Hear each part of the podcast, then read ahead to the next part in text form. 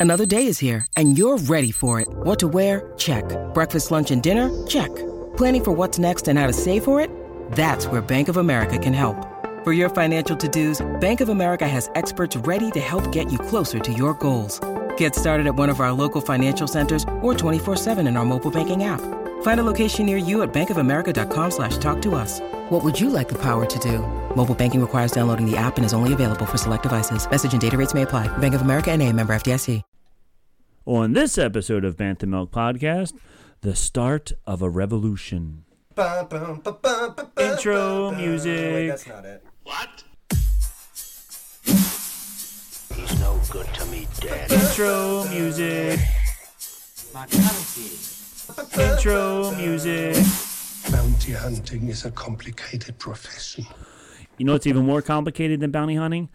Starting a revolution You know, it's even and more starting a difficult? podcast. and starting a podcast. That's right. what were you going to say, Cameron? You know, it's even more difficult. What? Baking. Baking, yes. So we have a special guest here. I have two special guests here. One, back again. Well, you're both back again. Cameron's been here numerous times, but back again as my co-host because Cameron's going to flake out on us real soon because she she didn't unless she wants to stay. You don't watch the episode at all, so you don't have much to add once I'm we get real into amateur here. You are the real amateur here. my daughter Cameron is here and Ryan Gilbert Harden, RGH. Pew pew pew from the Ears Up Discord page. There we go. There we go. Oh, I see the Ewok Extended behind universe. you. Was that there last time? Yeah, he just didn't have as much light on him Okay. back there. There we go. so Ryan is here again because Nicholas is still doing brand new infant baby stuff. Uh, and Ryan's old hat at that now. His kid's like two months old. Um, Exactly. and my kid is here. So there we go. Uh, so welcome, Ryan. How are you, sir? I am great. Excellent. Uh, it is the best time of the year. We got we got Marvel going on. Mm-hmm. Yes. We got all the nerd shows going on. Plus, we got all the sports are going on. All the on. sports. We got hockey. We got Mhm. baseball. Everything's good. start of hockey, baseball are in the playoffs. My team is in the playoffs for the first time in 11 happens. years. Yeah, it never happens. Um, Brian's team is well, they're always in the playoffs, but whatever.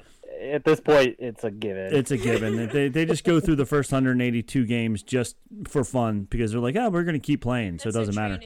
Yeah, it's it's spring. That's their spring training. Yeah. 182 Yeah, days of exactly. spring training. So yeah, so the Phillies are finally back in the playoffs. We swept the St. Louis uh, Cardinals in two game sweep, which was a lot of fun because I thought for sure we were going to come home uh, after losing two games.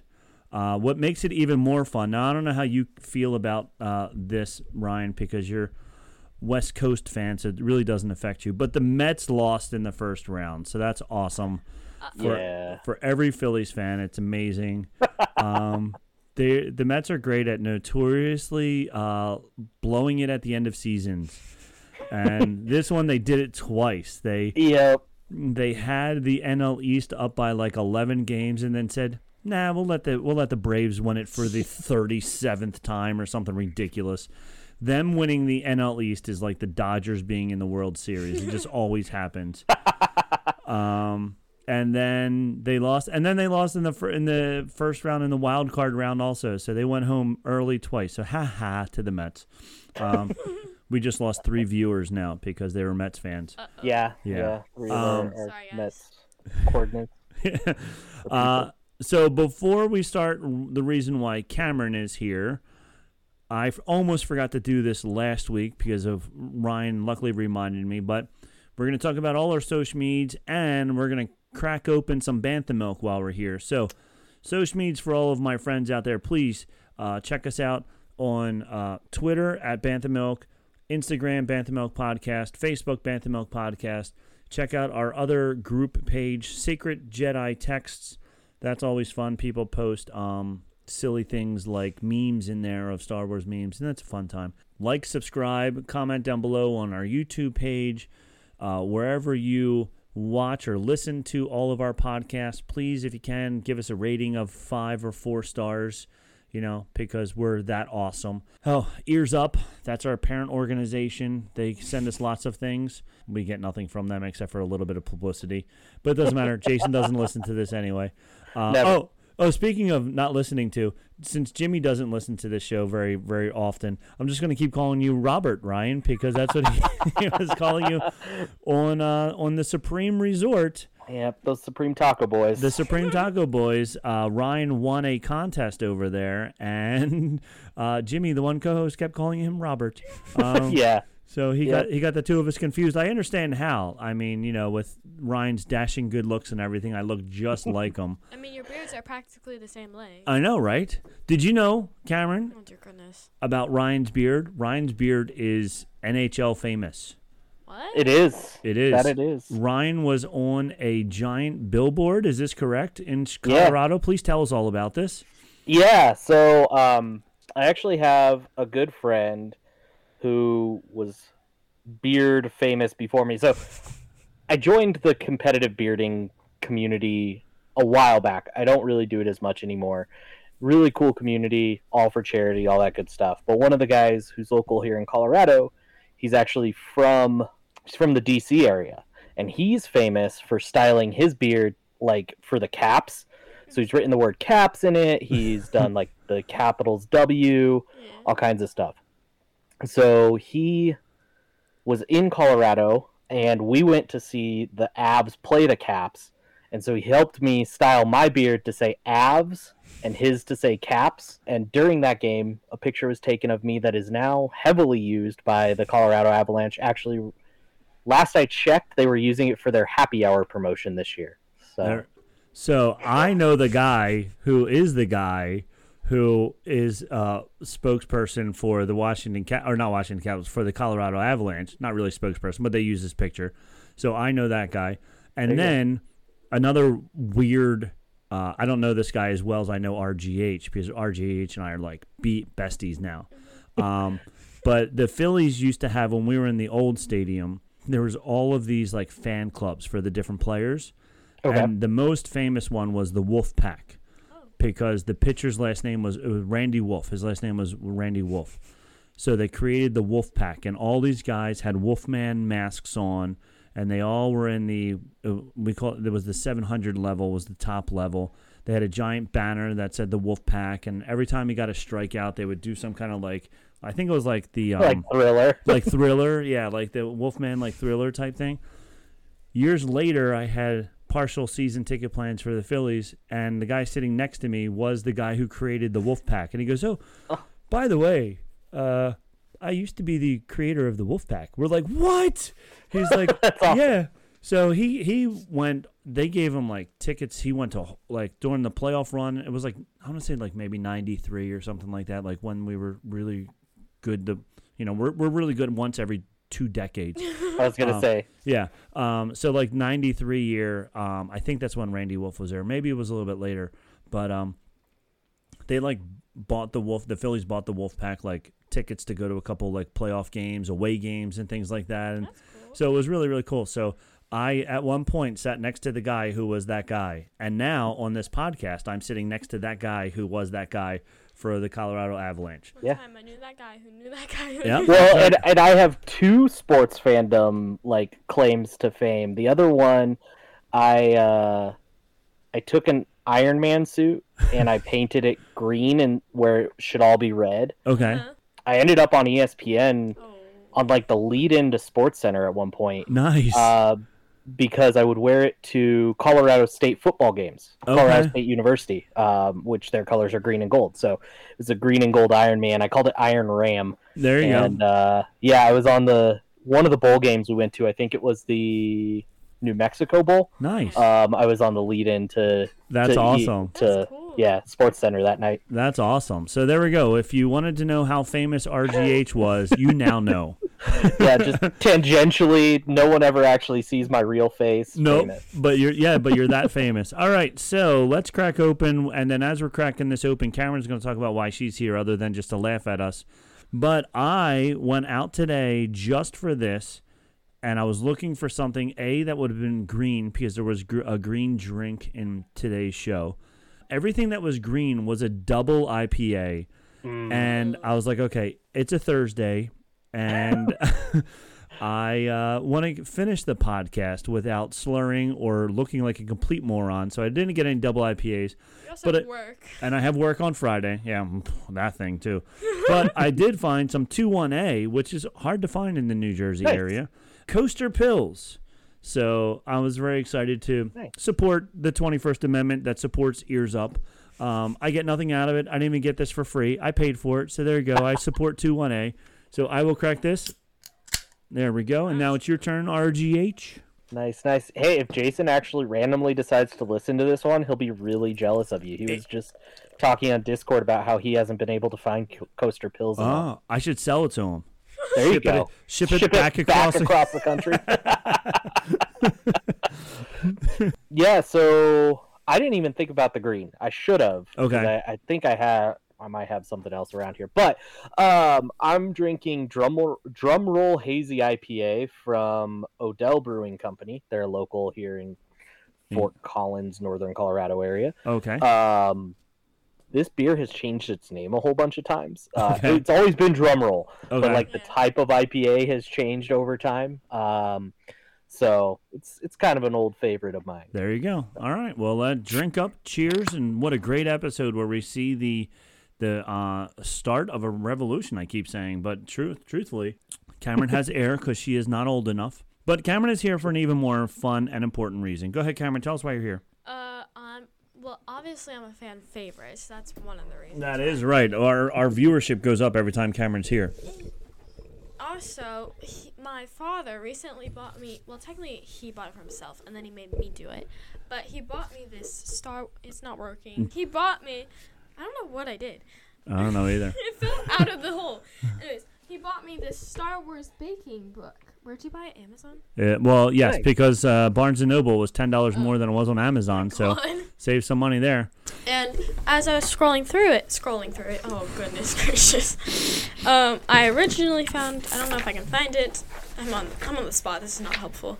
Okay, I originally found BB-8 cupcake cake pops, but they didn't have the proper colors at Shoprite, so we had to. Uh, what's the word? Compromise Compromise. That Yeah. one. We had to compromise, and we ended up. and improvise. We compromised and improvised. I think you're saying we. I did. This. You did this. And we made R2D2 cupcakes. Little. R two D two cupcakes. fantastic. Yeah. Nice. So it's uh chocolate cake because my father likes chocolate cake, Truth. not for me. Um, and then it's a cake pop on top of it. Mm-hmm. So yeah. Nice. So cake pop on top with uh, hard chocolate wrapped around it, and then the best decorating that she could do with the limited colors that they had at Few Shoprite.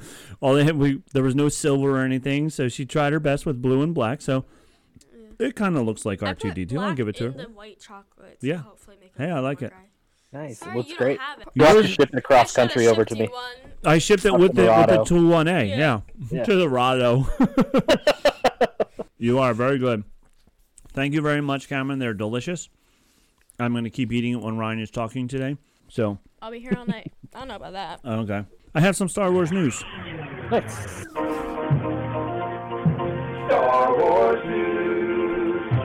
There we go.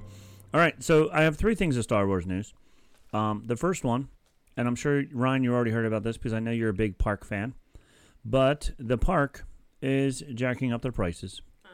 Yes, they are. And not only- unfortunately, Star Wars is impacted. and Star Wars is impacted. Yes, it is. So, if and did you how many how many lightsabers have you built from Savi's workshop?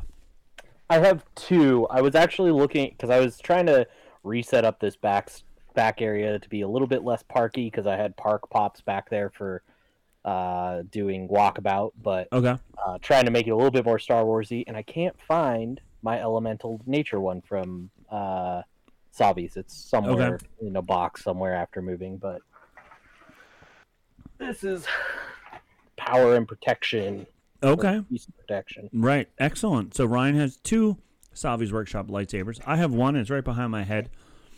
I forget which one I got. It was the um, the one that kind of looked like um, like a Sith one. Oh, okay. Um, I forget what it's called. But uh, so I did that. But now, if you want to do it, when I did it, it, it was fun. It, it was used to be two hundred and nineteen dollars for the experience, and it was definitely worth it well, Star. I mean, Disney worth it. Yeah. Um, because if you were to buy one of the legacy lightsabers and then the blade on top of it, you're spending close to two hundred dollars for a regular legacy lightsaber hilt and blade. So you're spending almost two hundred dollars or over two hundred dollars for that. So for another twenty bucks, you can make your own custom one all by itself, and you get the experience of having the person from Batuu telling you all about how uh, these are leftover junk pieces, and you're not supposed to say the word lightsaber, and blah blah blah, and it really immerses you in. First, you take this hilt, and you do this, and you and like you're like way into it, and you want to be completely cosplayed out while you're in there because you want to feel like you're in the movie building your own lightsaber. So it's a great experience. I love it. I had a lot of fun, and it was totally. I don't want to say totally worth it, but it was Star Wars Disney worth it at 219. Now they're jacking the prices up to 250. Yeah, yeah. I think it's. I think even at two fifty, it's still best bang for buck in the land, right? Yeah. Like I think so. I've done because the droids, which we'll, I'm assuming we'll talk about here in a minute. Yep. Um, I've done. Well, each me and my wife have done two of those now. Okay. Um, yeah, I mean, I think like as far as money you spend, like for the experience, I think Savi's is the the best bang for buck. Two fifty is pushing it though. Right. And it's a solid piece too. Like Oh yeah, they're metal. They're not plastic. They're yeah. they're strong. They're strong, they're heavy, you know, like they you feel like it's a real lightsaber. If there was such a thing as a real lightsaber, this feels like it could be a real lightsaber. Because I remember when Trey, my oldest, was really young, the first time he went to Star Wars, he built his own one of the little plastic ones. Um, and they were just like they felt just like the plastic ones that you would buy at Target or Walmart or whatever. But you could build your own. So that was fun. It was also a lot cheaper and it felt a lot cheaper. So this one definitely felt like it was a real tool, like a real lightsaber. So that was pretty cool. And then as you said, you built two of the droids and the droids are going up as well. Uh, they were $99 to build a droid. Now they're going up to 119, so they're going up 20 bucks as well. And the problem with them is they are plastic and there's only four different parts to them, maybe five. Like Yeah. the the R2D2 you have the body, then the legs, the head, and then the little pieces. Do you snap the little pieces in the front like the the little Yep. Yep. so so you and you can do each leg separately. So and the little tilt leg down in the front. I think that's a separate one also. So yeah. you have the three different legs, the body, and the head. So you really have five different pieces.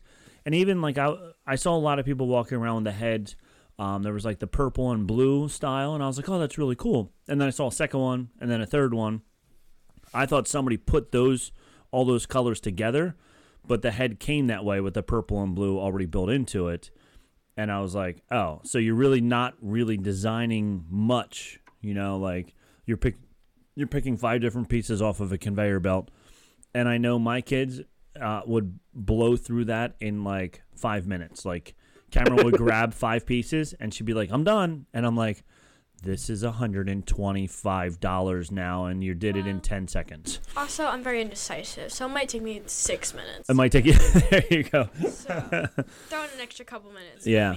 But like Ryan, you, uh, when we were on some, I forget what show we were on. Oh, when we were on uh, Supreme, Supreme Resort, Resort. together. Yeah. You were saying you even like aged them and stuff after you got home, so you made them look really cool and really like weathered and stuff. So that makes it cooler when you do customize them like that later on.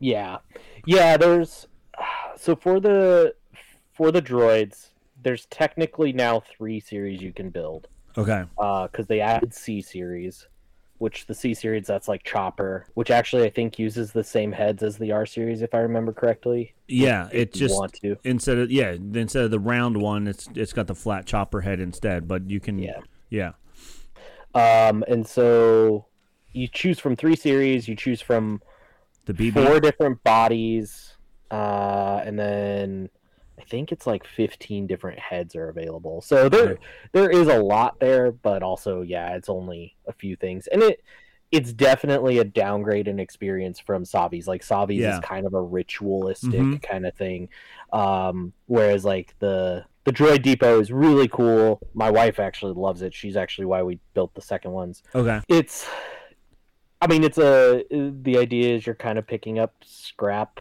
droids and putting them together, and so it's kind of a hustle and bustle type of place. Yeah.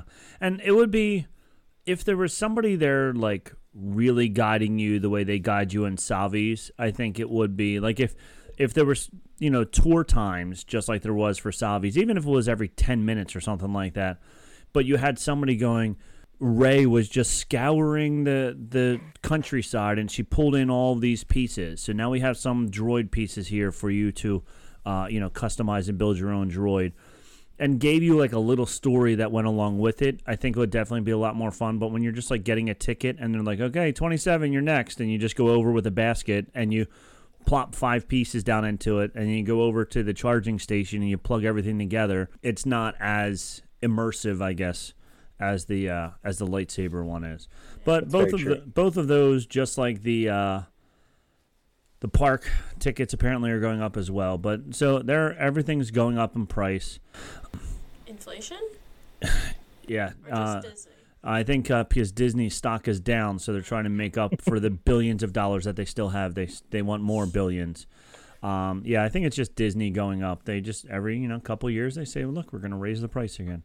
So yeah, so that's that. That's a little disappointing. This one is uh, uh this news is more for me than anybody else. But multiple retiring Lego Star Wars sets are selling out prematurely online or permanently online. Wow, I read the wrong word.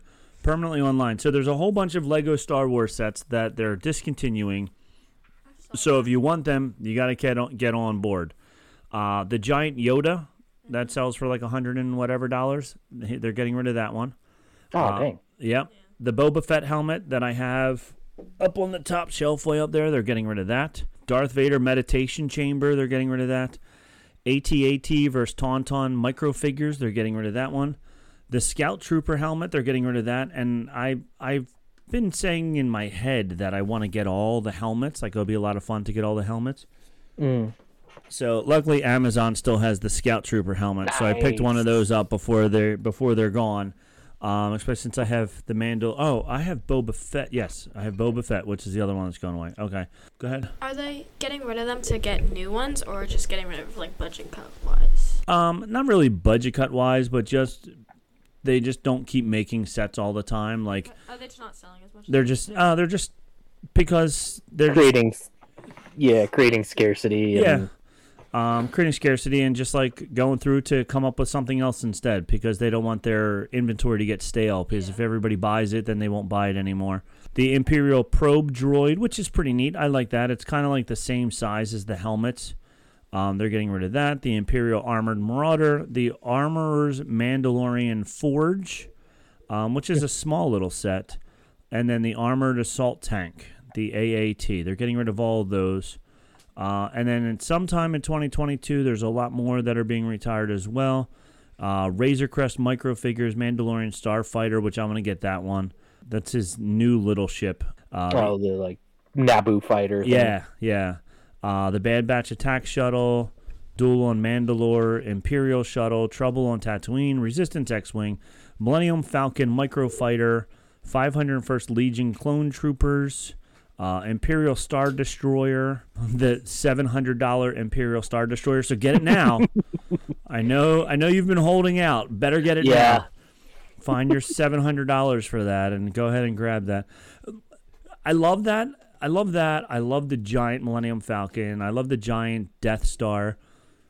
But you need like a whole separate room to put those things in. Those things are so big. yeah, they're massive. They're- I- yeah, Like you turn you have to build a coffee table around it because there's no other place to put it, you know? It's like crazy. All of those Lego sets are going to be discontinued this year. So if you want any of them, get them now while they're hot. Um, dang, dang. Yes. and then last but not least, and this is pretty exciting.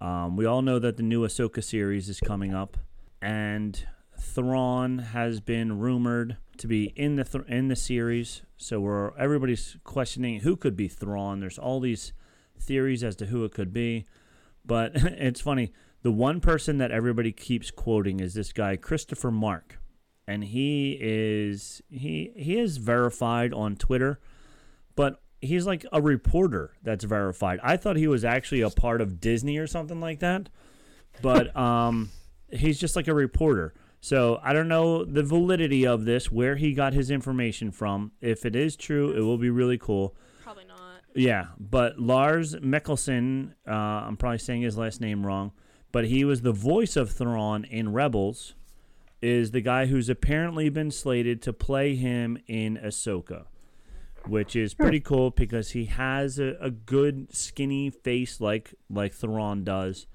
um, and he already has the voice from Rebels, so it would be Yeah. really really cool if if he plays him in live action too, because it would be a little awkward to have somebody else playing him, but then them then them dubbing over his voice the whole time.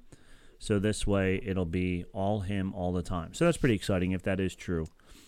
Yeah, that would be really cool. Um, I'm trying to think if they've brought anyone else's voice to live action. Katee Sackhoff was Katie, the yes, voice. Katee Sackhoff is the voice, and she was the one who also played her in in the Mandalorian as well. Bo Katan. Yes, spoke to Yes. and I have my picture with her. Oh, look at that! There you go. Yeah, right there. look at that. me. Yep. You're Yeah. dressed up as an Ewok right next to Bo Katan. Yeah, Very nice. I didn't even. I forgot that was up there until That's literally two seconds ago. See, we're finding more and more out about Ryan. He's he's more and more famous as we speak.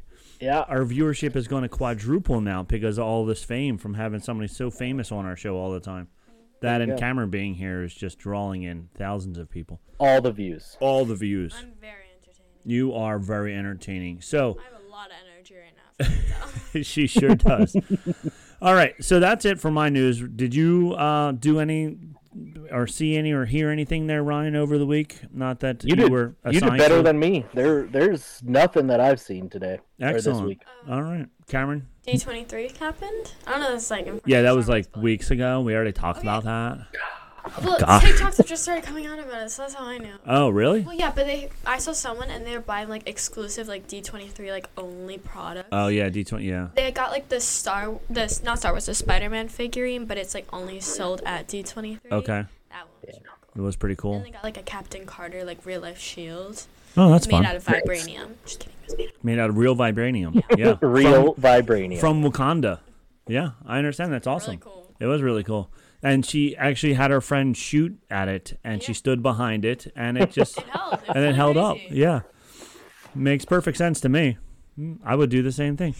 Uh, all right. Well, on that note, we're gonna go into a commercial break right before we talk all about episode six of Andor, and I thought it was a great episode, so I'm really excited to talk about it. So when we come back, spoiler alert: if you uh, didn't watch it yet, watch it now during this commercial break, and then come back and bam, we'll tell you all about it.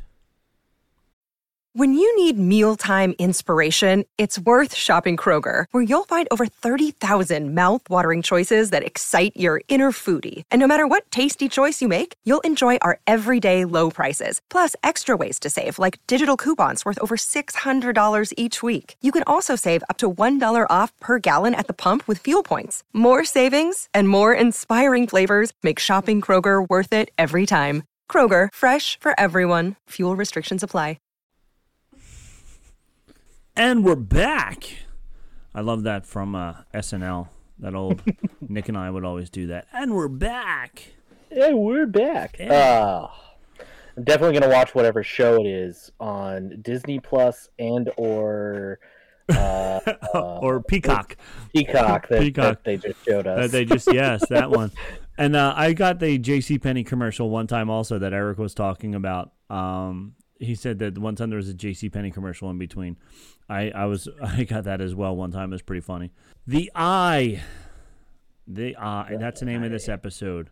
Uh, I have a question. Where's Bevo? The uh, yeah, where's B our, our emo B emo B B, unit. BMO, yeah, emo, emo with a B, B emo, whatever it is. Where's he been? I'm guessing we're gonna see him again because we also haven't seen Perrin Fertha, the guy who was uh, fired and then went back with his mom last week. We didn't see him at all this week either. So I'm sure both of those are gonna come back in the next six episodes. But right now we didn't see either of those, so I was a little, I was like, where is this droid? Because the droid was really cool. He was fun, and I'm like, oh, there's merch all over that. Like Oh yeah. Christmas time, we're gonna, everybody's gonna have a red droid that bounces up and down and everything like that. It's gonna be the next thing at Savi's workshop. Build your own droid and all that good stuff. But uh, yep. So they weren't there. So I, after last week's debacle and uh, not doing my share of the hard work on my own show, I made sure I took copious notes this time, Ryan. So you stop me anytime and throw in every two cents that you have, and don't be afraid to cut me off Sounds good. because I have lots and lots of notes. So we open up uh, Echo One, Echo One, and uh, a little throwback to Echo Base from uh, from Hoth. I like I that. don't think that, but that's yeah. Yeah, so I was like, oh, that's pretty cool. Uh, the opening scene, they're at the mountain, they're waiting for the eye. Uh, Clem and Nico have great conversation together about why they're actually here and what they're all doing. And, uh, you know, they really wanted you to love this character, Nico. And Oh my gosh, yeah. And I loved Nemik. Nemik. Yeah. Nemik. Ne- Ne- Nemik? Yeah, Nemik. Nemik. I was saying it wrong. Yeah. I'm, par- I'm sorry. Yes. And Nemik. No, yeah. you're good. You're Yeah. good. He's he's really awesome, and that conversation was really cool. Um, I really liked. I think Andor said at one point, you know, he's like, "Hey, the Empire doesn't play by the rules. Like, No. don't expect them to." And it's because, and they don't care enough to learn from their mistakes. No. which I thought was really cool. It's really setting the tone, and and part of that is like saving George Lucas's crummy writing from like way back, right? Like here's this bad a- empire that's bad at learning from their own mistakes. Yeah. but, you know, it, it's why they're bad at it, I guess. Yeah, it's why they're bad at it because they don't care to to learn. They they're like, nope, I am. We're so good, we don't need to. But yeah, between him telling them how bad and how um, stuck up and whatever the empire is, and that they don't learn. Then we get into scene two where Jayhold, which is the uh, the commandant, is going on this long monologue about how dumb the uh, Andoni are. I'm saying their name wrong again. Um, the the the native. I think they call them the Dhani. Yeah, Adonis, yes. Um, how dumb they are and how easily they are to be persuaded into doing whatever they want them to do. Um, and instead of the Empire trying to learn about all the cultures that they're taking over, they're just um, brainwashing them into doing what they want them to do. And it, um, one of the YouTubes that I was watching about, I said this is what the old British Empire would do when they would take over places. But I also re- it reminds me we went to um, Cozumel, Mexico, a couple years ago, and they had this giant big show all about how the Spaniards came and uh, killed every all the Aztecs that were living there originally. Anybody that didn't want to switch to to Spanish and to uh, Christianity, they would just kill them. So it was like, this seems like what we do eh, generation after generation. we just go and uh, do the same exact thing. So, um, yeah, so this isn't a new concept to say the least. Um, but he says uh, uh, uh, they are building something big on their sacred grounds, which um, I don't know if we're going to see any more of this. Yeah, I don't. I don't. I mean, maybe because like obviously they didn't destroy the garrison, right? Right. And we'll get there, but you know, there's still some some people we care about still on that planet. and- Yeah, yeah. Um, Cinta is still yes. there, Yeah. so we need to get her off of the planet. um, Um, but I I will also say the inside man. I forget what his name was. Uh, the like the rebel who's working for the Empire. oh yeah, agent. Um, I have it written down here. Um, it starts with a G. Gorn. Gorn. Yeah. Watching Gorn's reactions as like they talked through like all these horrible plans and they were like, Yeah, uh, we have most people caring about the like small celebration in the city.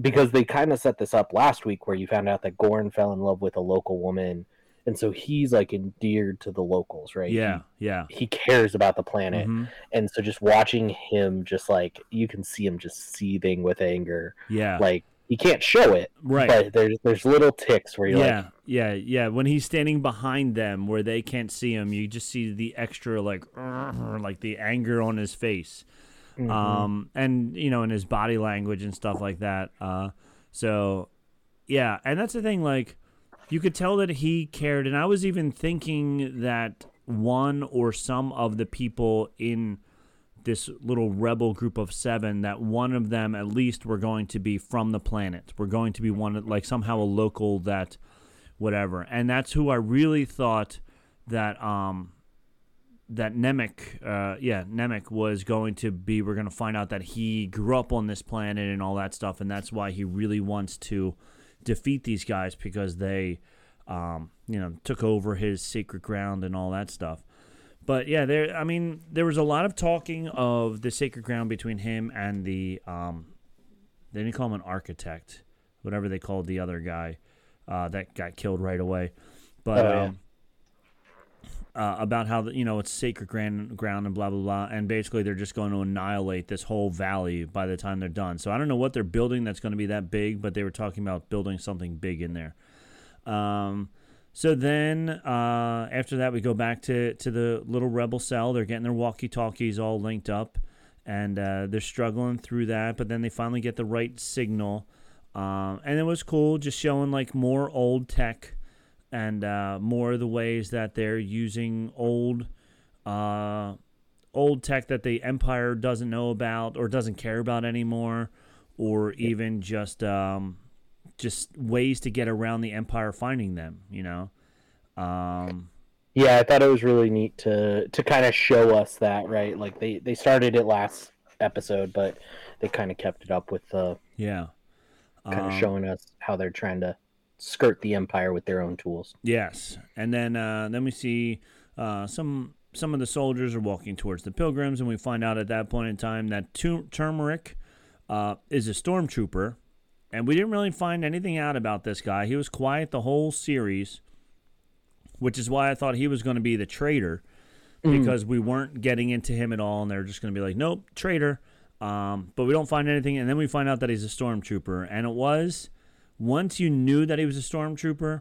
I don't know. I'd have to go back and rewatch all his man- mannerisms leading up to this, if he was acting this way the whole time, or if it was like just really emphasized in this episode. But uh, but once we found out, then you could definitely see everything he did was a lot straighter and a lot stiffer and a lot more stormtrooperish than uh, than it was before. Yeah, Um, yeah, definitely a soldier.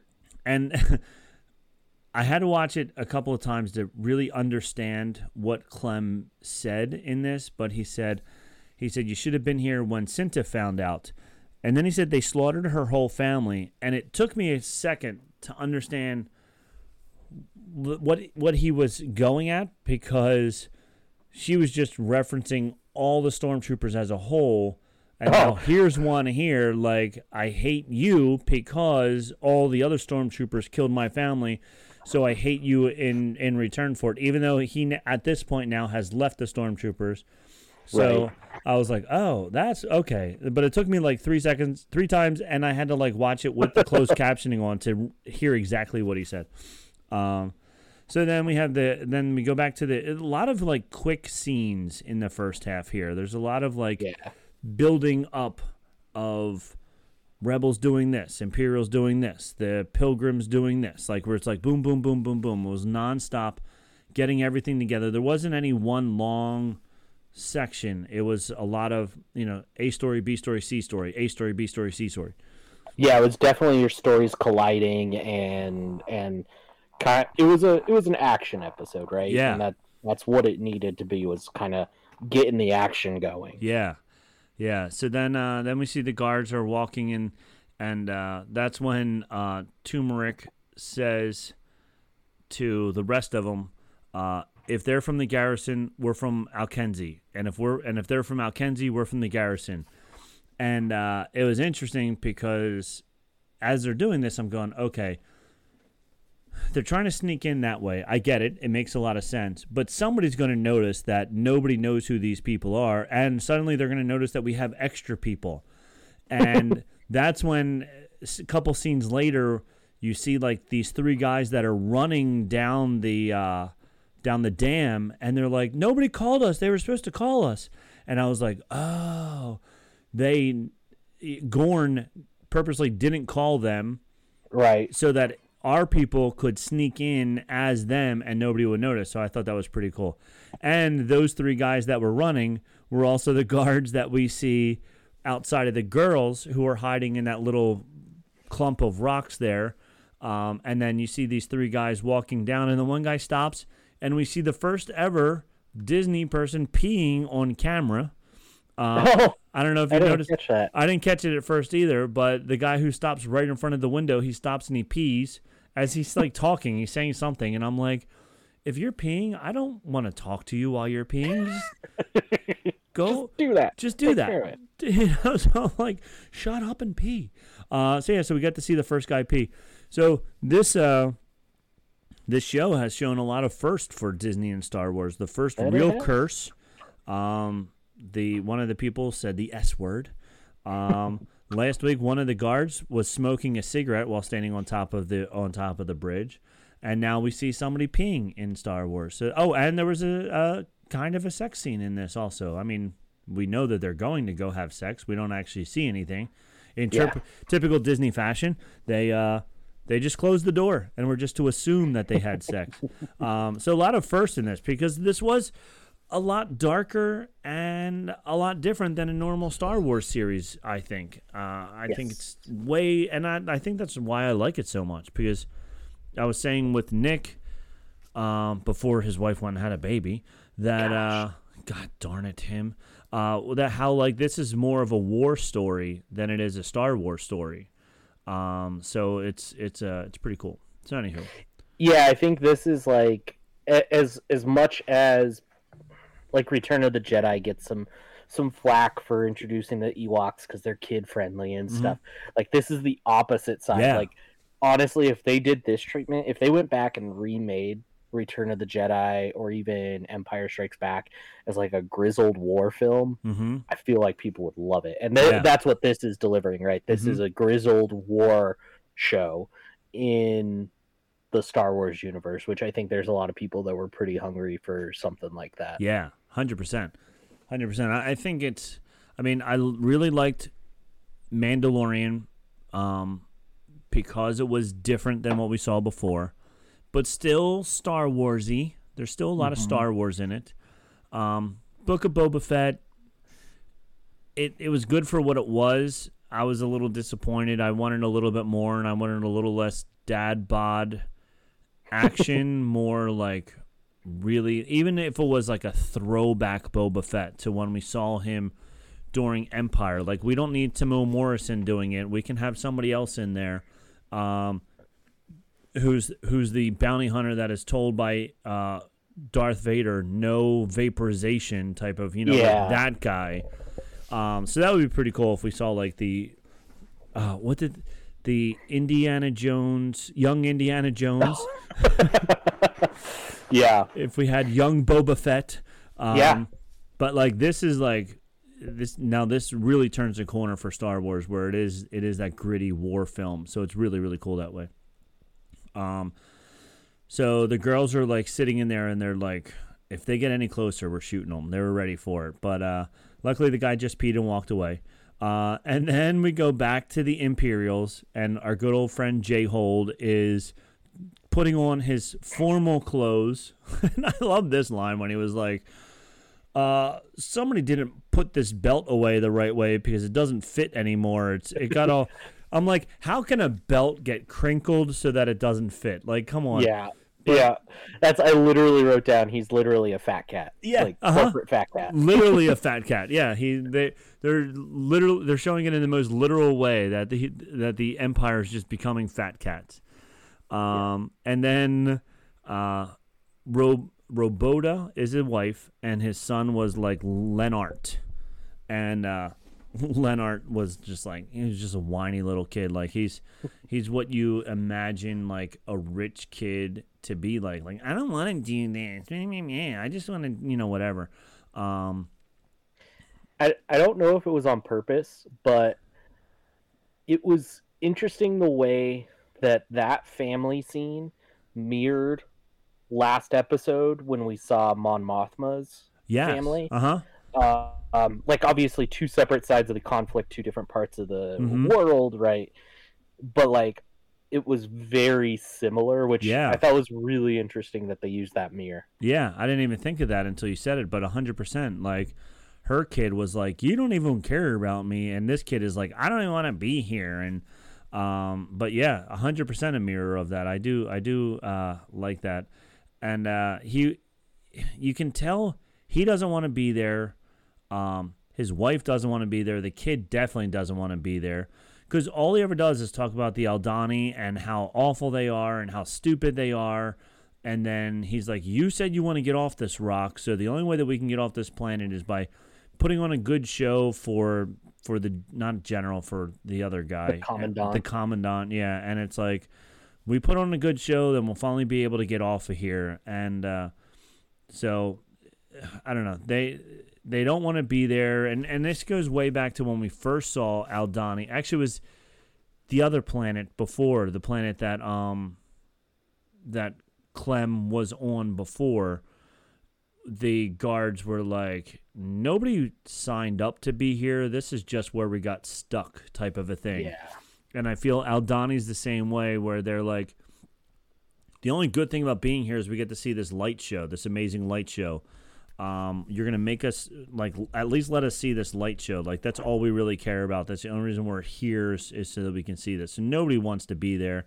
And you can also see the way the attitude is of the soldiers that they really have this like blasé attitude, like we're winning. We we beat these people down. We're doing what we can. We don't need, you know, we're not 100% on board. So whatever. Um, yeah, I think there there's for sure an allegory there to lots of different armed forces across history, right? Mhm. Where people join, you know, you would think these people joined the empire eh, for good patriotism, right? Right. Like empir- empirical pa- patriotism, and now they're kind of stuck on a backwater planet and just kind of dealing with it and and I think that's it's interesting. I mean, Star Wars has always been a mirror of life. Yeah. There, you can always tie it back, but mhm. um, yeah, it, it was really interesting. It's it's kind of cool to see what it's like to be on the backwater planets, like, um, and, and see see the fractured edges of the empire. I guess, Yeah. because like the closest we get to that is like the troopers on Tatooine, but they're still troopers in the way that they're presenting. They're they're still like strong troopers, Mhm. whereas these guys are kind of just like I enlisted. I don't want to be here. I'm just trying to get on to the next assignment. Like, Yeah, I'm just trying to just go. trying to do my time and get off. And even like uh, when they talked to Gorn, he, they he said he's been here the longest and he was there for seven years. So everybody that's been there has been there less than seven years. You probably think, you know, one to three years, and then they're like, take me. You know, you, you sign. You know, I know anything about the military. My cousin uh, was in the army for 20 years, and he was always talking about like his next assignment. Like he was like, I can't wait. Next one, I'm getting sent to Germany, and you know, uh, I'm going to Alaska, and um, you know, these guys are like, "Ugh," like your first assignment, like you're going to Aldhani. You're like, great, I'm going to. I don't even know what this Right. place is. Like, I want to go to Coruscant. I want to go to. You know, Tatooine or you know whatever, someplace fun, someplace shady, or not this backwater planet. So, Right. um, and then uh, Gorn has a fun dialogue with the Aldhani um, king, whatever the leader of the Aldhani. Leader. Yeah. Yeah. He says, "May the eyes stay open long enough to find some good within you." And uh, Gorn is like you just see Gorn like kind of smirk because he wants to be like, "I'm trying, dude. Like I'm on your side. like if there's anybody here, it's me. I'm on your side." So, but you know, there's other people around, so he can't be like, "I got you. I'm with you. I smell you." Yeah. You know Yeah. but but he but he wants to so bad. And then uh, later on, Gorn says something very similar back when he's translating later on. Um, so then we see the girls jump in the water when there's a light show, so that nobody hears them splash. I guess that's the reason they were waiting for the lights to go up, or maybe also Yeah. So everybody's looking up. everybody's so looking up so they don't see the waves in the water when they jump in. So that was a. I, I do like how thought out everything was. And everything was going great until they get to that one thing. And that's always the way that something happens. Like, uh, I read the book and watched the movie, you know, Black Hawk Down, when uh, for everything was going great until it wasn't. And then once it Yeah. wasn't, then everything went super bad. And luckily, this didn't go super bad, um, but it did have its moments where everything was going so smoothly and then it wasn't. and I was like, oh no. um, so, and then um, Gorn makes the rebel squad escort the co- commandant and his family, which I thought was very well planned out as well. Like, he was like groups one, two, and four. You're gonna stay down here and watch watch the locals. Uh, group three, you're gonna fo- you're gonna escort the commandant back up. And it was like, like like they said, like they had it all thought out and it was really well thought out. And uh, so that was pretty good. And did you notice that they were they went left when they faced forward? It was left hand, right hand, left hand, right hand. Yep, Um, I did. I did. They they listened to the advice. They listened to his advice. They sure did. Uh, so then we get back inside the office, and Jayhold is chilling out there with a bunch of other dignitaries and stuff, and he's talking about the goat hides that they trade for a three-year lease and whatever. Um, but once again, it was all just about how special the Empire was and how they're just doing all this stuff just because they have to. But it would be so much easier once they annihilate, and and they don't want to kill everybody because they need all of them to build whatever they're going to be building on their sacred ground. So they don't. That's Right. why they're not just n- annihilating everybody.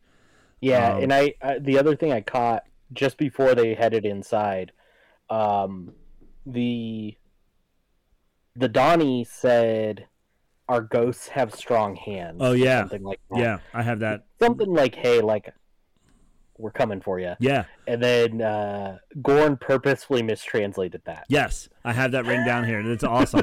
Uh, tell Yeah, him, it's tell him our ghosts have strong hands and long memories. And then Gorn says back to Jayhold that uh, may the eye find the good in all of us. and I was like, that's not what he said. He said, if Yeah. you, you, we know our ghosts are going to kill you and they're going to haunt you and they're going to be very bad. So don't do, don't do what you're going to do. uh, so it was pretty funny when he said that, uh, and he totally translated it wrong. Uh, so the girls linked the communications box on top of the tower. So it took me a, a second time of watching it. I'm like, why did they climb all the way up the bridge just to go back down again on the other side? I'm like, they could have just went around like everybody else did. But then I realized they were putting that communication box up there to, to block out the uh, block out The the signal, the yeah. signals. Yeah. Uh, then on the way down, oh, um, to trade. Uh, oh, he talks to the rebels and he doesn't, and he, yeah, the the commandant's talking to the rebels who are dressed up as soldiers, and he has no clue that they're not his people at all, which made me laugh. It was like a lot of going back to what he said, uh, what Andor said in like the second episode, that they're so fat and so proud of themselves that they won't even know, they won't even think that we would be uh, daring enough to to impersonate them. And this is him like staring right down, right staring right at them, and has no clue that they're not even any of his soldiers. Yep. Um. Then uh, he. Oh yeah. he clearly feels. Uh. He. He says, "Let's make quick work of talking to the natives." He feels all this is below him, and he wants to get through it so that he can have his party with the with the office PPC because the party planning committee already has a party plan. um, I always try to link in some kind of office reference somewhere. There so this one's all about the office PPC. So uh, yeah, so that's all he really cares about is just having a party, watching the lights, and having a good time. Um, so then we we cut scene to the girls getting their part done. The boys are trying to contact them on the walkies, but they're delayed because of the girls had to wait for the one guy to run by. Uh, and then you see Vel. She's worried. She's like, or Vi, V V E I, I think it is. Vel. Vel. Okay, yeah. So she's worried. Like she's she knows at this point, if I say let's go, um, something bad could happen. My friends could die, and I know I know that she has this like deepness in her heart right here, like. I really want to do this. I know we have to do this, but I'm also afraid that if I do this, that something bad could happen. Uh, they could all sneak away right now, and nobody would know any better. Uh, but if she says let's go, then then it's on. So she's very hesitant, And then Cynthia's like, let's go, say something, let's go, let's go. So then they go, okay. She's like, let's go. And then it was a cool zip line of them uh, jumping over the edge. That was pretty cool. And then uh, and then zip lining down. Um, the imps and the and the uh, Alkenzis they trade hide, and that's when he says, you know, uh, are ghosts and all that good stuff. Um, th- now they were burning the wool. I was a little confused if they were burning the wool out of anger, like a big middle finger to the Imperials, or if that was part of their traditions. And I couldn't find anything that told me either way. I don't know what you think. Yeah, I I read it as as like hating the imps and like just being pissed off. Um, but I I had the same thought. I was like, it could also be a ritualistic thing that they burn the goat hide every year or whatever, Yeah. uh, or every time the eye comes around. Um, but yeah, it, it definitely. I I read it as as more of them being frustrated. Like that was pretty well established that the locals were frustrated. Yeah. So I feel like that's what it was. Okay. Um, that's what we're going with. So there we go. That's our story. We're sticking with it. Um, so then at the top of the base, Gorn is getting uh, anybody that doesn't need to be there out. He tells two more golds guards to go to the bottom of the hill, um, go down there, watch all the people down there. I don't want anybody coming up here. And I like how he covered his tracks every single time. Not like go party and have fun, but make sure nobody comes up here. We don't want any of those locals up here. So everybody go down and, and, and patrol down there. So I thought it was really smart. Get as many people away from the base as you can. Make it a lot easier for you to do what you have to do. So, um, you know, great idea. Inside the base, in the outer room, Jayhold is still rambling about how much he hates their cultures, uh, which reminds me a lot of Avatar as well. Like we talked about this is, you know, in history, but Avatar, the movie Avatar, was, I don't want to say based off of, but you know, everybody was like, oh, well, the Avatar, um, I forget what the actual planet uh, was called. Uh, Pandora. Pandora. Yeah, and the, the natives on Pandora were what we would consider the Native Americans here when we came over in all of our ships and just like killed them all to take their land. That's exactly what we were doing in Pandora was uh, telling them do it our way or you're going to die. But the uh, native people in Pandora were a little bit taller and a little bit stronger than they thought. Uh, so A little bit more blue. a little bit more blue. That's right. um, so then, as he's as they're trying to bestow our way on another culture, when when Cassian locks them in and hold them captive, and I thought it was great. He's like, "What is going on here? Stop this! Stop this!" and he's like, "No." And then you know, like he was just so full of himself that he thought there's no way that anybody would ever try and do something like this. Right. Uh, His commands were enough to stop it. Yeah. He's an Imperial commander. Yeah, exactly. And then the other guy, the the um, architect guy is Colonel Pendergrass or Colonel Colonel Petigar. Petigar. Um, he's the guy. He then pulls out the gun, and uh, I liked his idea, his thing. He he was saying, you know, save the boy, leave, let the boy go. Like, Yeah. Let the women and children go. yeah, let them go. It's fine. You know, keep us hostage, but let the boy go. Let the boy go. And then Cinta comes down and shoots him. I was like, yeah, you go, girl. So she really does not like the Empire. Uh, and, you know, we find out, as we found out a, a little bit earlier, that the uh, stormtroopers slaughtered her whole family. So she's not going to play games with them. She's going to kill them if she has to. Yep. And we Um, almost we almost lost Nemik right there. Yeah. Nemik Yeah, we were like, no. almost got shot in the head. almost got shot in the head, and, it was like they just keep dangling this uh, Nemik is going to die thing in front of us. Like they make him so lovable, and like you you want to you want him to be around that you know that it's he's too nice. We're like, oh no, this isn't going to be good. Yep. Um, so then uh, then yeah, they're like, oh, is this when he dies? Nope. Thank goodness. Um, so then we don't lose them then. Um, so then as the one shot happens, you see Gorn outside and he kind of like flinches a little bit and another soldier is like, is everything okay? He's like, yep, go ahead, get down to the bottom of the hill. And then they go inside and um, the stormtrooper guy slaps the crap out of uh, out of uh, I just had his name. Darn it. It's two words. Oh, Jayhold. Yep. And it slaps the crap out of Jayhold. Um, and I was like, oh yeah, I like that slap. But it was just like, was, you know, one of those typical uh, slap the bad guy type uh, tropes, I guess. Um, and then, uh, th- then we know. Okay, and then uh, they say one path, one choice. We win or everybody dies. I was like, oh, that's pretty good. Uh, good saying. I was like, all right. And then Yeah, Vel had some good lines Yeah. between that and then I think what you're about to get to, like showing the re- the rebels' morals yeah, yeah, of just like because we're not going to kill anyone. Yeah, um, because she says all we need is your hand. We can take it with or without you. And then he, she says later on, like I'm gonna like we don't want to kill you. And he's like, yes, you will. You're gonna kill us anyway. And she was like, why? Because that's what you would do. That's not what we would do. Like we just want what we want. We don't want you to kill us. Like we don't want you. We don't want to kill you. We just want to take your gold. That's all we want. So Yep. if you agree with us, if you follow along and do what we say, you'll live.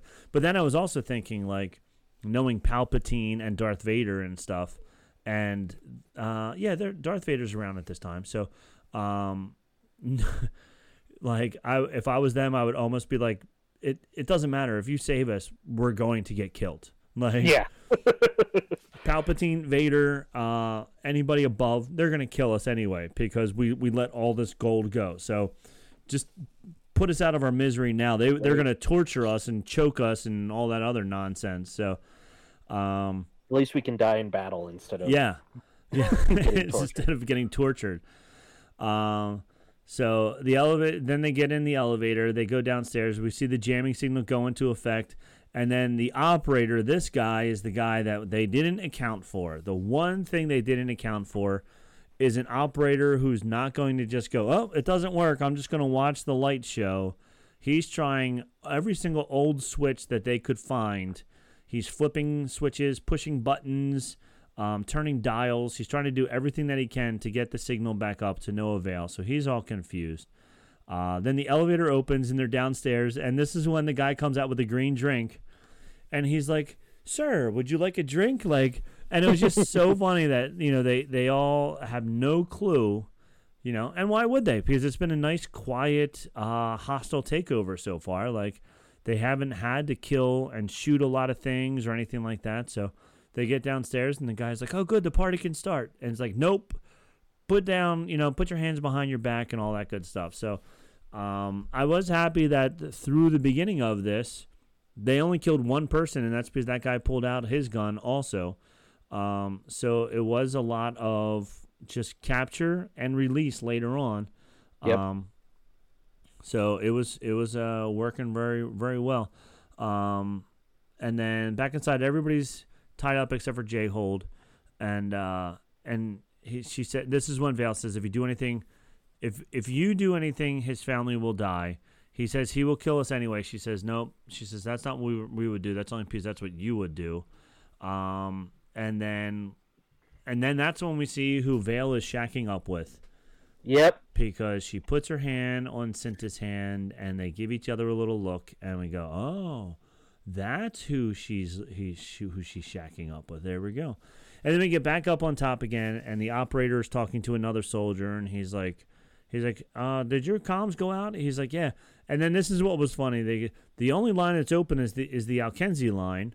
Everything else is fried. And they the other guy goes, must be the eye. And I'm like, yes, because the eye can systematically knock out four different comm systems, but leave one on. I was like, yeah, that's that has nothing to do with it with an electrical storm. It would knock everything out. Right. Um, so then they're getting closer to the vault now. The soldiers inside, they're playing cards. Now, somebody said it was Sabacc, but I, the cards that they were lining up were much smaller than Sabacc cards. Yeah, they didn't look like Sabacc cards. I need to go back and watch. I, I didn't catch because they said some phrases, right? Yeah. And and it wasn't like Sabacc, full Sabacc, like it wasn't describing a Sabacc hand. No, not at all. And and I have Sabacc, and we tried to teach people how to play Sabacc on the show a long time ago, and uh, those cards did not look anything like a Sabacc card whatsoever. So uh, I don't know what they were playing, but it looked cool. Um, Yeah. But uh, and it was funny that it was like, once again, like these guys are maybe they were done their shift and they were just like whatever. Um, but it was funny that they were all just sitting there, and I really like how they were like attention on deck, commanders on the deck, and they all stood up. His it looked like when they first came walking in that they were actually, you know, just normal um, soldiers coming in. Um, and then they line them up so that they could tie them up, and and they said. Uh, they tell them uh, if you load, if you work fast for the next 10 minutes, you won't die. And then as they're saying that, Jayhold's shouting to all of them, they already killed somebody, they're going to kill us all, and blah, blah, blah. And it's like, shut up. Um, and it was neat seeing all the rolls of gold, um, all the all Yes. all their coins and everything like that. Um, and then I also enjoyed watching Jayhold doing all the work um, and his his fatness starting to sweat and be angry and and whatever, uh, because you know you could tell he hasn't done any manual labor in quite some time. Yep. Um, so that was pretty funny. And then uh, Valley one, then Cinta turns off all the lights, um, and um, Ryan Arey from uh, Screen Crush said that Star Wars does a lot of things with light and dark and um, you know the light side, the dark side. Uh, Kylo Ren, when he's about to kill Han Solo, beforehand he has a light light on his face and a dark light on his face, and then the light light you know goes behind a cloud or something. So then he's just all dark and red, and that's when he kills Han Solo. Um, and this was the same thing. Like all the lights were on, they turned the lights off, and they even put the fire out all at the same time. And they did it, I mean, for the light show to show up. yeah. Um, but at the same time, Synth is the one that turned the lights off. So uh, it was kind of like a combination of for the light show and also so that they could finish doing what they had to do. Um, Yeah. I will say the the like locals like celebratory dance mhm. made for such a cool background. They kept cutting kind of back to it Yeah. between scenes, Mhm. um, and it it helped the action feel a lot faster. I feel. like. Yeah, yeah, it definitely helped move it along more and, and get it more intense and get you more like into it. So it definitely was really really cool. Um, and then uh, Gorn, the uh, the commander's like, "You're gonna hang for this," and he said, seven years serving you, I deserve worse than that." uh, I loved that line. yeah, that's a great line. And then they they uh, the Tie fighters start coming in. Somehow somebody tipped off to the Tie fighters that something bad is happening. I didn't. Maybe it was the commander up on top, but I don't think. I don't know who. Because he got enough to, he heard enough, like there was kind of speckles through, and, Right. and enough got through where he knew that they were in the vault. And the other thing, like, if there's anything I know about communication, is don't say anything that you don't want somebody else to hear. Yeah. So you, they should have been speaking in some sort of a code the whole time, so that uh, he wouldn't be able to put together. We're in the vault. We Yeah. have it. We're taking all of the money. Like We are scraping the vault. we're scraping the vault. um, so I was like, "Ugh, uh, whatever. But yeah, so and then here's my question for you because I don't actually know the answer to this, and I haven't done any research on it. Every single ship, almost every ship in Star Wars, when it flies past, it has like jet engines or, or engines coming out of the back, except for Tie fighters. yes. Uh, the t- so tie in Tie Fighter is actually an acronym. Uh, if I can look it up, I will tell you exactly what it is. Tell us. Uh, twin ion engines. Okay. So they, I got really nerdy about this at one point. Okay. I, I only remember so much of it.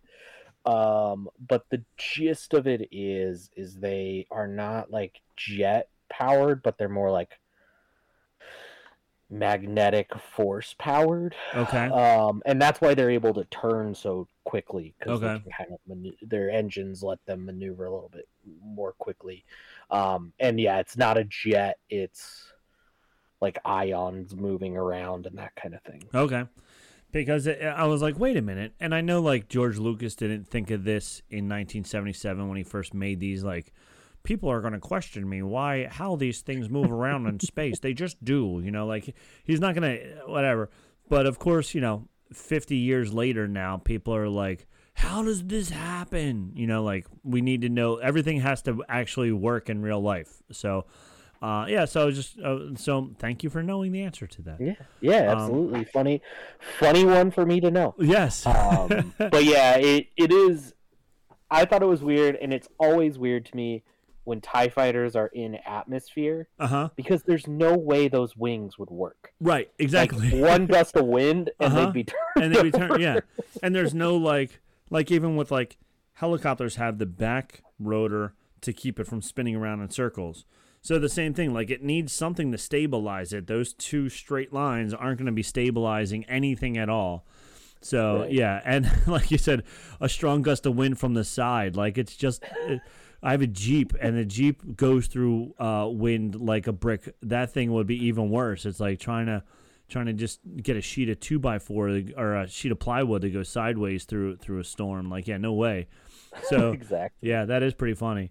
Um, yeah, so then we see the people load into the Tie Fighters, which is always fun to see because they are so tall. Like this, trying to you know explains how they get in, and we saw in um maybe Rogue One or something else where they were like stacked up on a wall inside of one Oh, of the yeah. hangar bays so that they could climb up the ladders and go in that way. So it was pretty cool. There's a couple different ways of how people get into the TIE fighters. So then they get into the TIE fighters and then um, then we're back down in the vault and this is when the new guards come because the communications guy realizes that um, something bad is happening so he gets more guards to come with him. And then I really liked, you know, they they crossed all their T's and dotted all their I's. Like they weren't uh, shocked for anything. They they had everything worked out. If somebody comes in, what do we do? And he said, "This is a classified mission. You're not cleared to be here." And then uh, he's like, "Commander, tell him." And then you just see Jayhold, and he just looks really, really bad, and then he just collapses. like he Yeah. worked so hard for the first time in in 20 years that he had a heart attack, and it just, um, and then it was like, "Oh, he had a heart attack." Uh, you must be bad guy. So now I'm going to start shooting you.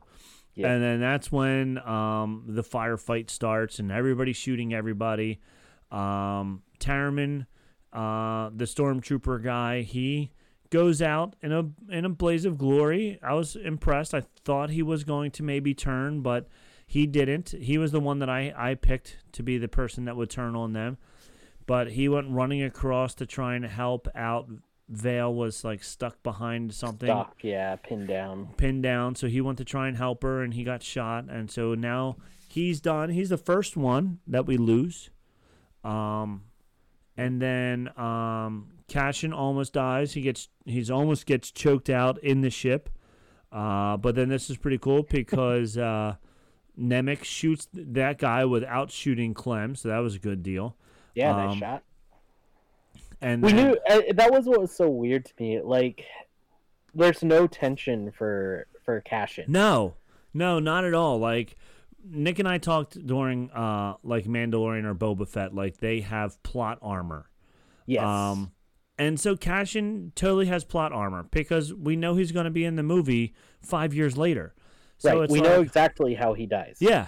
Yeah, so it's like okay, he's going to get out of it somehow. Like and that's the only downfall to it is you know for the next 24 episodes or the total of 24 episodes that we're not going to lose Cassian at all. So Yeah. it's not a Game of Thrones type of thing where anybody can die at any time. Cassian's not. I'm telling you right now, you're not going to see him die because we already saw him die. So it's like that is a little disappointing, and I did want to talk about that. So I'm I'm happy you brought it up. Also, I wasn't the only one that was like, but it doesn't matter because he's not going to die, you know. Um, and then um, so then uh, we do see the Polaroid camera again. That comes back out again, and then the ship was set on the track. Oh, they, and then you know they load up what they could in the amount of time that they had, and then they're like, all right, let's get out of here. Um, especially since these bad guys were now shooting everybody. Everybody gets onto the ship except for uh, Taramyn, who who you know we lost.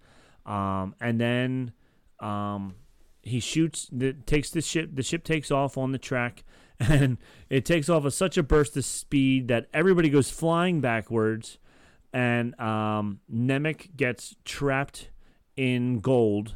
Um, and it it was interesting that um, on one of the other shows they said, you know, he didn't get shot by the Empire, but he got killed by the the Empire money. Like that's what actually wound up killing him was was the actual gold from the Empire.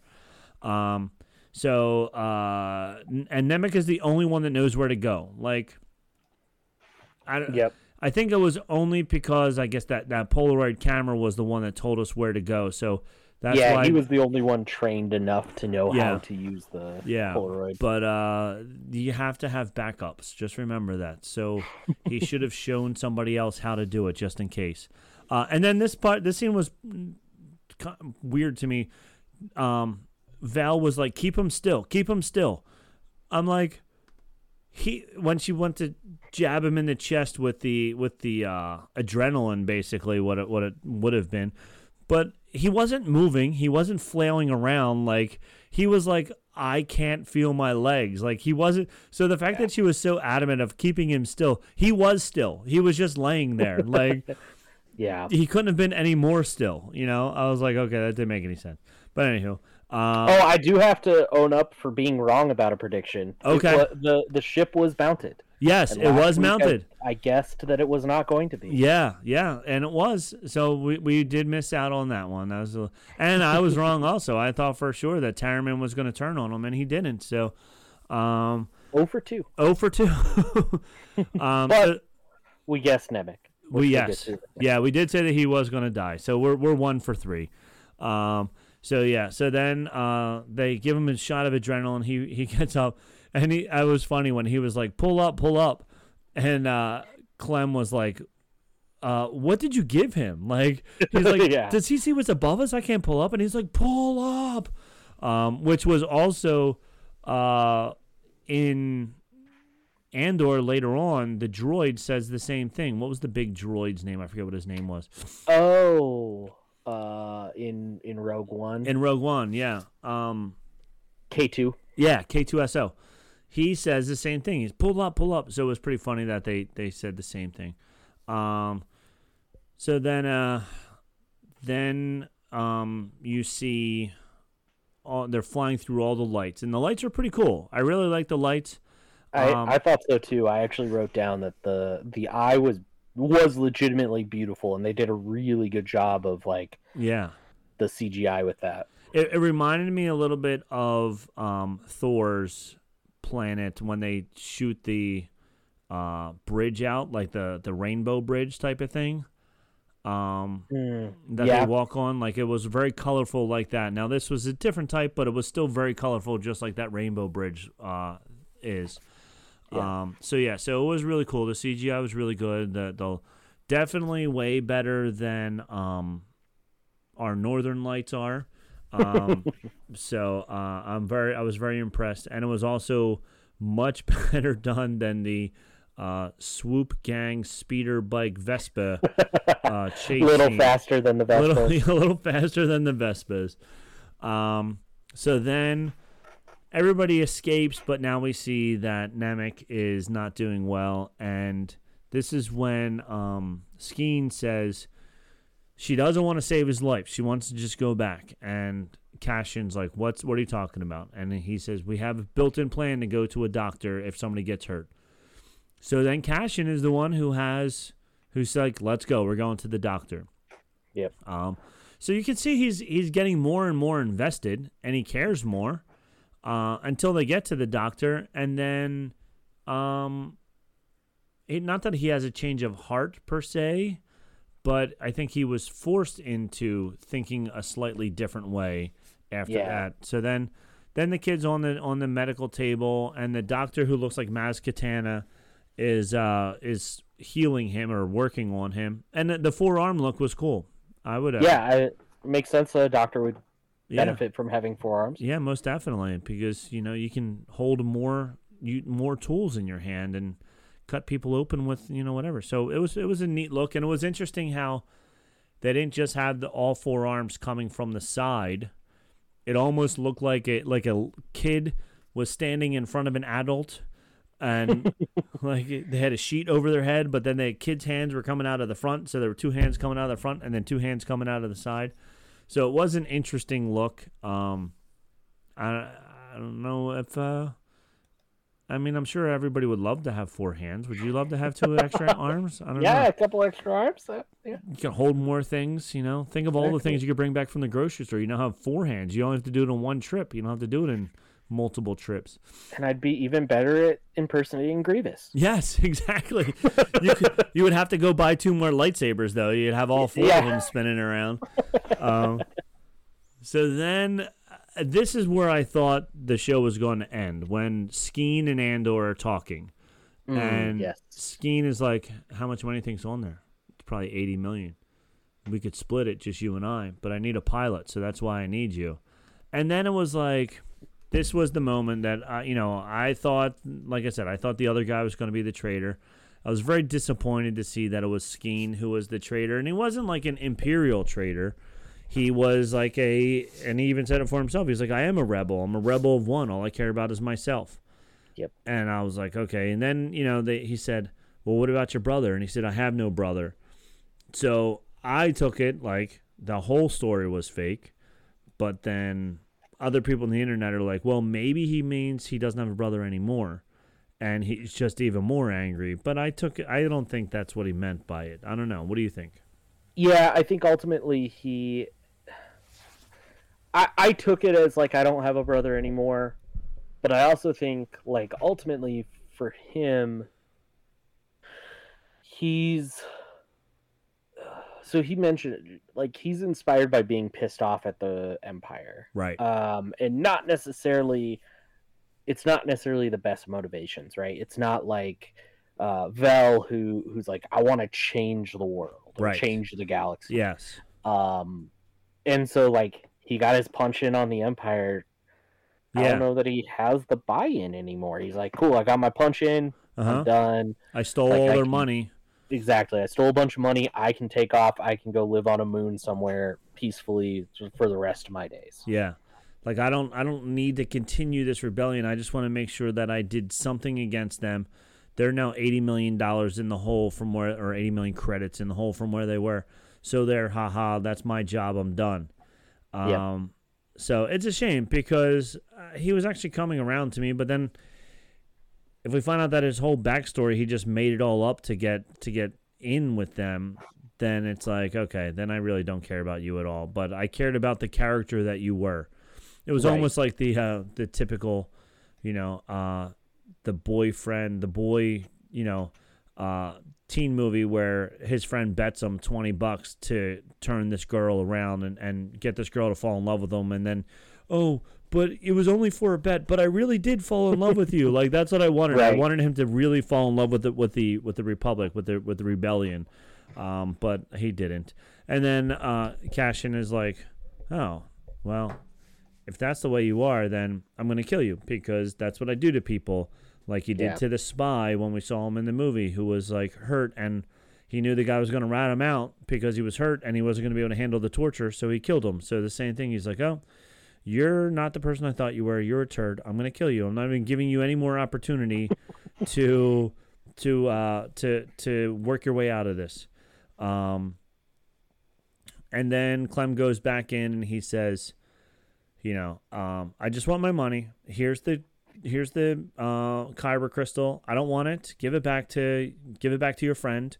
Give me the money that I was promised, and I'm out of here. I'm going to give you thirty thousand dollars, thirty thousand credits for that ship that's only worth fifteen thousand credits, and I'm going to take the other hundred and seventy thousand credits, and I'm going to go live on my own.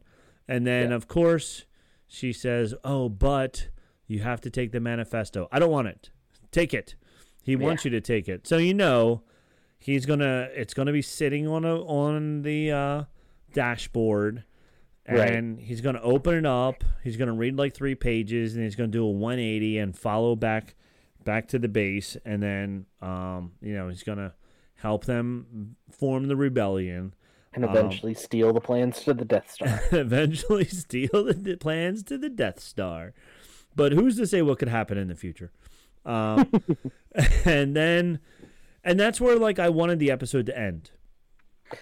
I did too. I I thought like that would have been a really good ending, and like, don't get me wrong, I like the stuff that we're about to get to. Yeah. that was the ending, It- and I think this is two two episodes at least now because last last season or last episode did this too where there's like these weird tags that are kind of unnecessary and i don't like they don't build tension necessarily. Mm-mm. um and i feel like they could have been elsewhere. Yeah, it could have been like the start of next episode, like because maybe the last tag which we'll get to in a bit. I, maybe that one belongs but yeah, but yeah because then we go because to the to the empire base right? Yeah, we go to the I, IPS ISP building, and the guy's having an emergency meeting of all the imps. Major Petraza says, "I want every," and I I had to write down every single word that they said because I have such a hard time understanding Star Wars language by like hmm. the formal people that you know, even in like episodes one, two, and three of the movies, when they're talking about the Senate and the corruption and the uh, traffic lanes and this and that, and I'm like, I have no idea what you're even talking about. yeah So I, I had to write it down word by word and then read it over slowly so that I understood what he was saying. But he says, I want every star sector and planetary emergency retaliation plan in the building ready for presentation by midnight. So basically, he wants everybody who is in charge of all the different sectors to get their PowerPoint displays out and tell us what all our backup plans are because the people, the rebels, have started attacking. yep So I was like, oh, okay. Like now, um, I don't have that the girl's name. Hold on, it's right. Um, but uh, Deidre, Deidre was the one the past two episodes where she was like, they're up to something, and everybody's like, shut up, you're a woman, you don't know what you're talking about. So now she's like, mm-hmm, told you so. see See, ya. you should have listened to me. Um, so we have that clip, and then right from there, boom, it goes right into Mon Mothma, and she says Senator Drow's proposal is both tempting and timely, far more reasoned and thoughtful than the calls for decree were we've been uh, hearing from the other side. And you see that the pods are empty. There Yeah. aren't a lot of people there. And I thought that this was like with our good old American um, democracy when people just don't show up to, to certain votes. They just don't care. I thought that's what this was, but um, other then people are people are getting whispers yeah, yeah. Then the people that are there are getting whispers, but they're saying that when we saw the Senate in in the movies in episodes one and two, how the Senate was so important, but now that the Empire is taking over or has taken over, the Senate is less and less important because they're actually not able to make any decisions anymore because the Empire is just making all the decisions for them.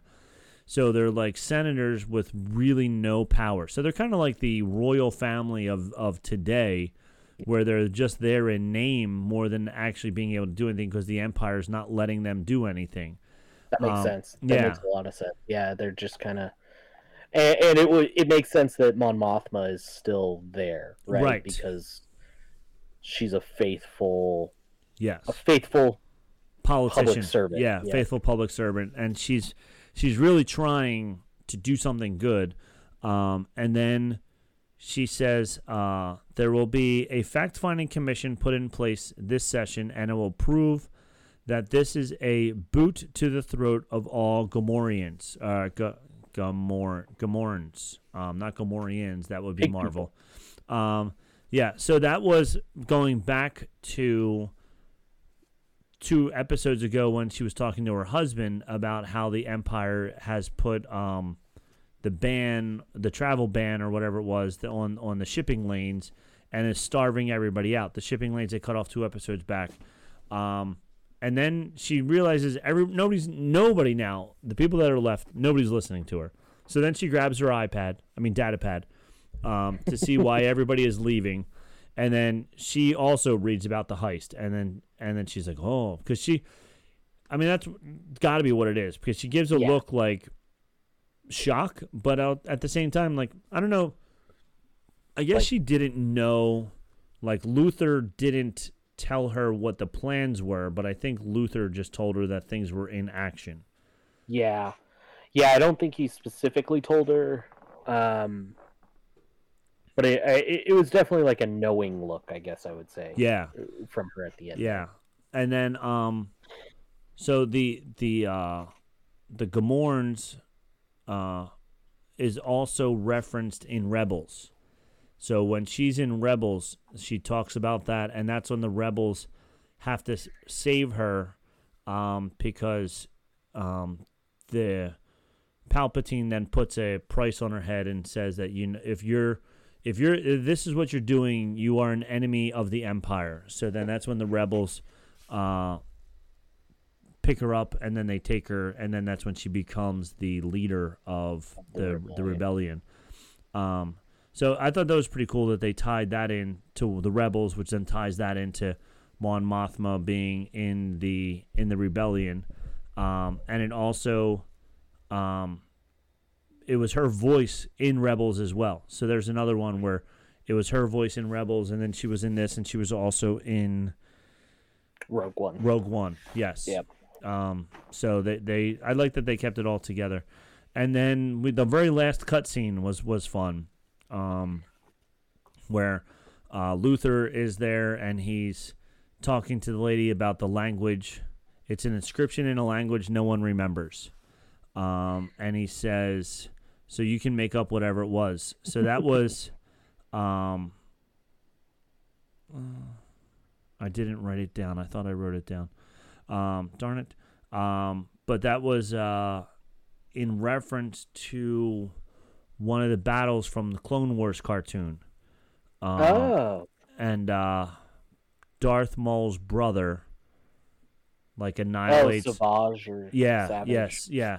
Um, he like annihilates like everybody on a planet, and that was the planet that he like annihilated everybody on, or whatever.